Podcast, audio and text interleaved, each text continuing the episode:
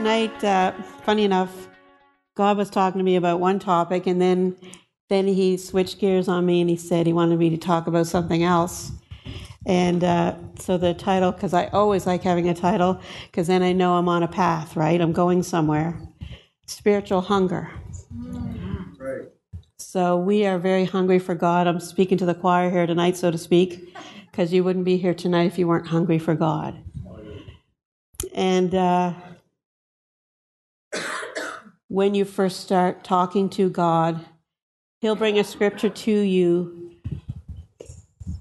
that will change your life forever. Kenneth Copeland says, one word from God will change your life forever. When I worked at a Hermes Electronics, I was on the stapling machine, stapling away. We're making saltwater batteries.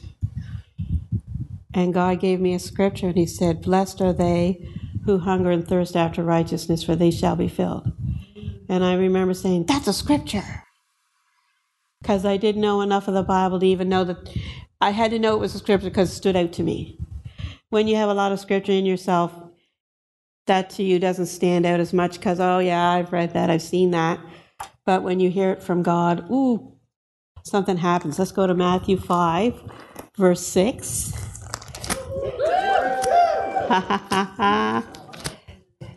yeah. But I remember thinking, this is the first scripture that I heard from God speaking to me. Because we hear the Good Shepherd's voice, and only his voice do we hear. The voice of a stranger we don't follow. But uh, I heard a senior Christian say to me once, I don't hear God's voice. But I remember Ralph Poupart saying to me one time, Who said that? That's not God. God would never say you don't hear his voice, so we know it's the enemy He's never going to tell you the truth. So, Matthew 5 6. Okay, which scripture? Which? I got four references here. Ha ha.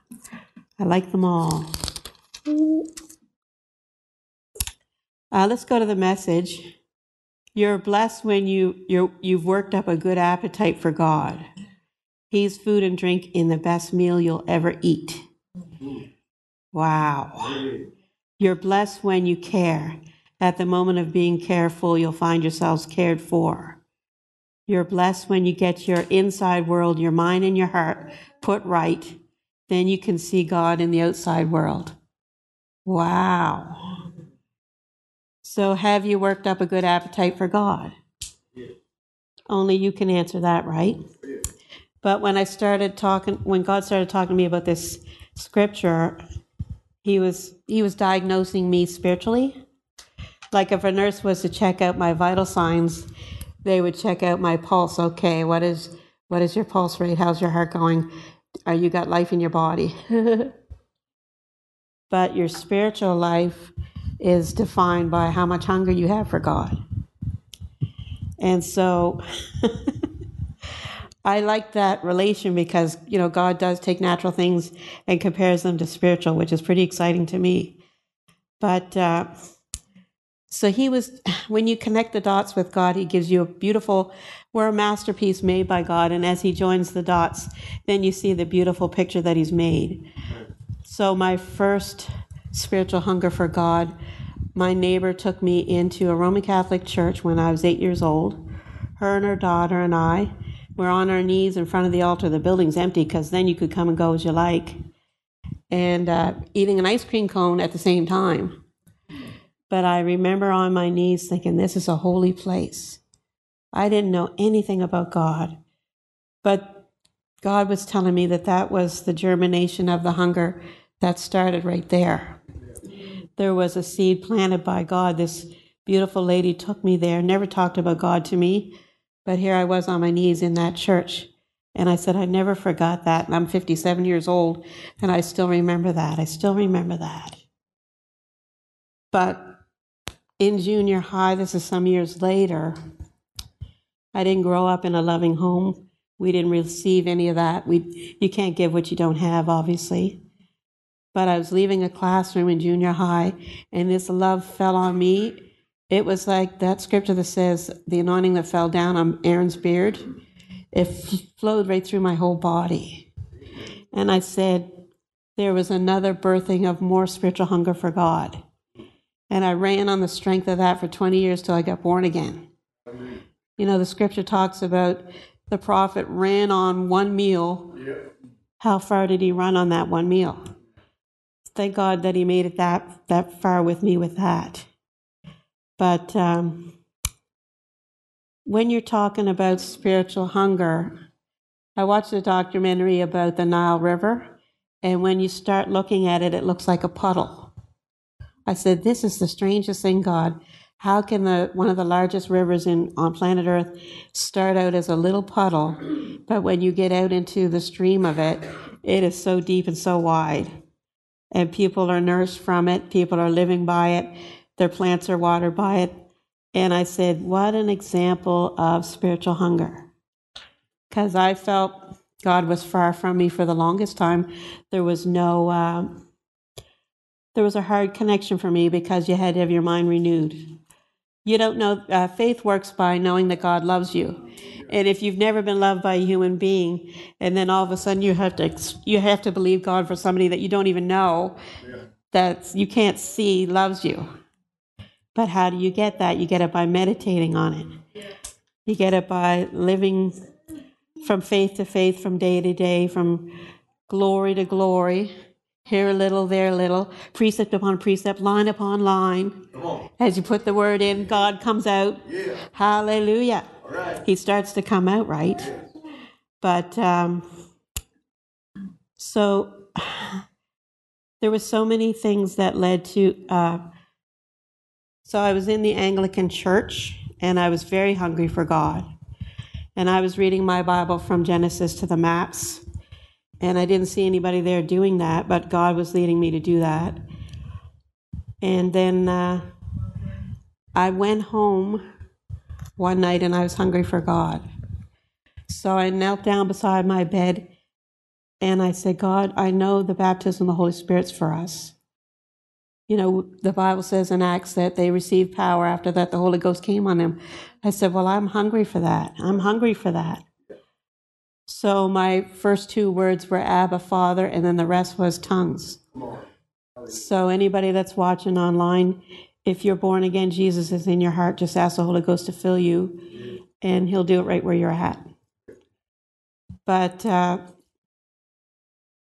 there was so much hunger coming out of me. And it was hard to talk to somebody about it because spiritual things, sometimes you have to talk to somebody that's spiritually discerning to be able to relate to that. And if you tell somebody that doesn't agree with you or know what you're talking about, then that can be stolen. The Bible says to not throw your pearls before swine. Not that we're calling anybody pigs, but it's just an example of somebody that doesn't know God. Yes. So, another example of being hungry for God, Galen and I went went to Windsor in the middle of a blizzard to go see a man of God pray for us. Anyway, when he laid hands on me, he almost fell over because I was that hungry for God. Yes. Because I was drawing on the anointing that was in him. Ooh, Jesus. Thank you, God. Thank you that. But the the whole point of this is I can't even take credit for any of it because God gave me the will to do His good pleasure. He gave me the desire to do His word. So I can't even take credit for being hungry for God. And if I did anyway, the Holy Ghost would correct me pretty quick. He would use everybody around me for that. But let's go to Psalm 42. We like the Psalms. We like the Psalms. Yeah. Psalm 42, we're going to go 1 to 8. One of my favorite Psalms, actually. All right, we're going to go to, I like the New Living. As the deer longs for streams of water, so I long for you, O God. I thirst for God, the living God. When can I go and stand before him? Day and night I have only tears for food, while my enemies continually taunt me, saying, where is this God of yours? My heart is breaking as I remember how it used to be. I walked among the crowds of worshippers, leading a great procession to the house of God, singing for joy and giving thanks amid the sound of great celebration. Hallelujah. Why am I discouraged? Why is my heart so sad? I will put my hope in God.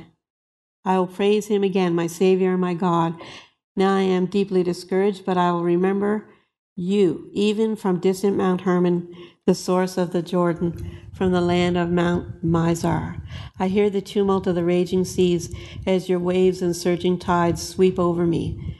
But each day the Lord pours his unfailing love upon me, and through each night I sing his songs, praying to God who gives me life. Oh my God, I cry, why have you forgotten me? Why must I wander around in grief, oppressed by my enemies. So I went a verse too long. We don't want to get into enemies. But anyway, but uh, Charles Spurgeon, his note on this verse as man can bear hunger much longer than he can bear thirst, he may continue without food for days, but not without drink. His soul had only one longing, one thirst, and every power and every passion had united itself to that one desire. So you can go longer without food without food than water. So it shows you the importance of water. Hallelujah. Glory to God. We can't go without God's water. We can't go without His Spirit. We can't go without being sustained by Him. We're thirsty for you, God, tonight. We are thirsty. Uh, in the the message it says, I wonder, will I ever make it arrive and drink in God's presence? Will I ever make it arrive and drink in God's presence? Wow. Hallelujah. My life is God's prayer, it says in verse 8. Wow. So let's go to Psalm 63. Hallelujah. Glory. We're going to go to the New Living, verses 1 to 11. O God, you are my God. I earnestly search for you. My soul thirsts for you. My whole body longs for you in this parched and weary land where there is no water. I have seen you in your sanctuary and gazed upon your power and glory. Your unfailing love is better than life itself. How I praise you. I will praise you as long as I live. Hallelujah. Lifted up my hands to you in prayer. You satisfy me more than the richest feast.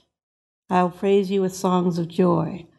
I lie awake thinking of you, meditating on you through the night. Because you are my helper, I sing for joy in the shadow of your wings. I cling to you. Your strong right hand holds me securely. But those plotting to destroy me will come to ruin. They will go down into the depths of the earth. They will die by the sword and become the food of jackals. But the king will rejoice in God. All who trust in him will praise him, while liars will be silenced. Hallelujah. Glory to God. So there's satisfaction in God's presence. I've been saying that a lot lately. God, you satisfy me. You satisfy me, Lord.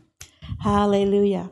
So to create a hunger in yourself, I've been, uh, every morning I confess this scripture. We're so hungry for you, God. We're so thirsty for you.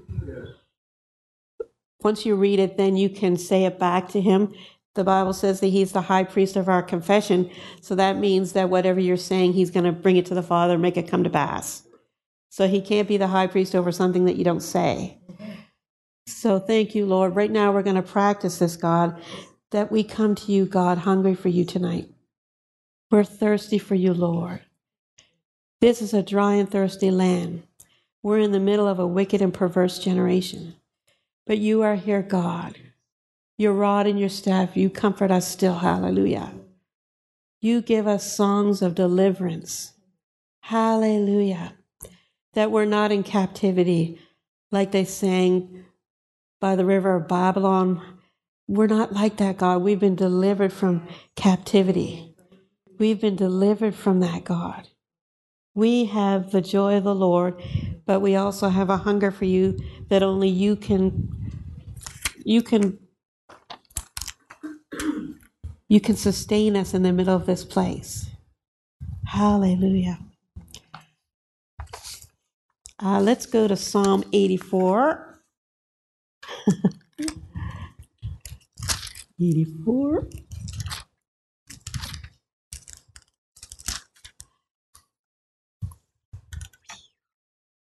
And we're going to go. Um, I, not, I said I got New Living. Mm-mm. 84, uh, verses 1 to 12. How lovely is your dwelling place, O Lord of heaven's armies!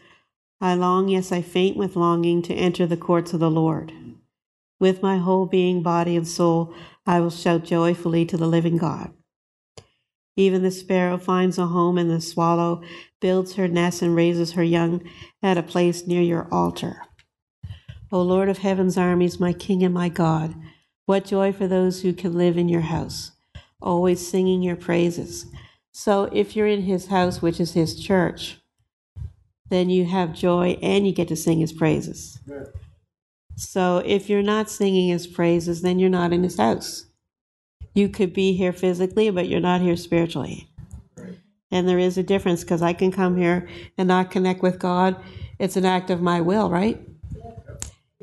there was a song we used to do here. It's not, it doesn't matter how you feel. It's an act of your will to worship God. Hallelujah. I can still hear that song. Glory. Verse 5 What joy for those whose strength comes from the Lord, who have set their minds on a pilgrimage to Jerusalem. When they walk through the valley of weeping, it will become a place of refreshing springs. The autumn rains will clothe it with blessings. They will continue to grow stronger, and each of them will appear before God in Jerusalem. O Lord God of heaven's armies, hear my prayer. Listen, O God of Jacob. O God, look upon, look with favor upon the King, our shield. Show favor to the one you have anointed. So here's one of my favorite parts. A single day in your courts is better than a thousand anywhere else. I would rather be a gatekeeper in the house of my God than live the good life in the homes of the wicked. So that's what Moses did. Moses left. He could have stayed in Pharaoh's home and lived like a king for the rest of his life. But he knew that God called him to be the deliverer of his nation. Like he knew that. So he he had this same attitude that I'd rather be a gatekeeper in the house of my God. For the Lord God is our sun and our shield. He gives grace and glory. The Lord will withhold no good thing from those who do what is right. O Lord of heaven's armies, what joy for those who trust in you. Hallelujah. Glory to God. Let's go to Philippians 2:13. So I was saying earlier that spiritual hunger comes from God. He's the source of it. So we can't take credit for it, but when it starts to happen, you can thank Him for it. But just like the River Nile, it's pretty small when it starts. When, when the glory starts happening with you, then you'll go, Well, wasn't that worth my while? Wasn't that worth my time spending with God? Wasn't it glorious that we went through the dry season to get to this rainy season? There's a rainy season coming for those that haven't given up. Glory to God. Philippians 2:13. For God is working in you, giving you the desire and the power to do what pleases him. So if you're afraid of not being able to be hungry enough for God, he just said right there that he gives you the desire and the power to do what pleases him. So you have received power after that the Holy Ghost has come on you. So that's the power that pleases him glory. We got the power to please Him. And it's not even from our, like we didn't have to create it, He put it on us. So I don't even have to create a power. I don't have to create anything. I just have to ask Him. He gave me the scripture to hunger after Him, but I just repeated it to Him. I just kept repeating it to Him. I kept saying it to Him and meditating on it until now I'm in a place with God that I've never been in my life. Like, how do you speak spiritual things to people? You speak it in tongues because it's a spiritual thing. But in the church, you need interpretation so everybody can understand what you're saying. So let's go to Psalms 107. Yeah. Hallelujah. We are so hungry for you, God, tonight. We are so thirsty, Lord. This is a dry and thirsty land, but you are filling us. Filling us. 107.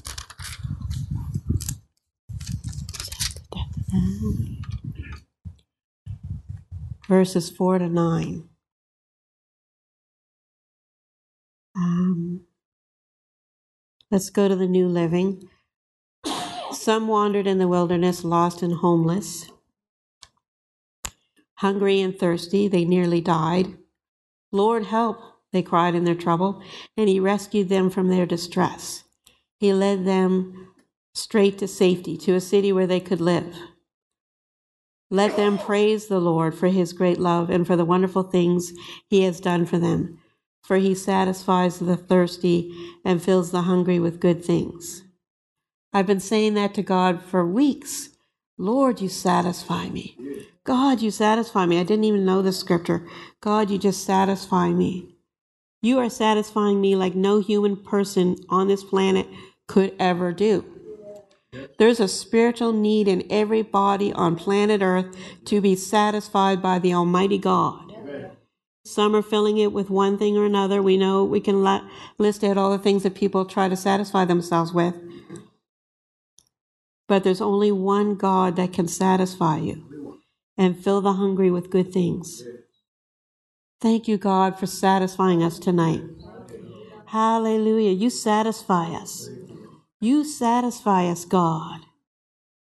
In the, in the New Living, it, it talks about a longing soul. So the soul is longing for this. When I got baptized in the Holy Ghost in my bedroom by myself on my knees in my house, I was longing for God.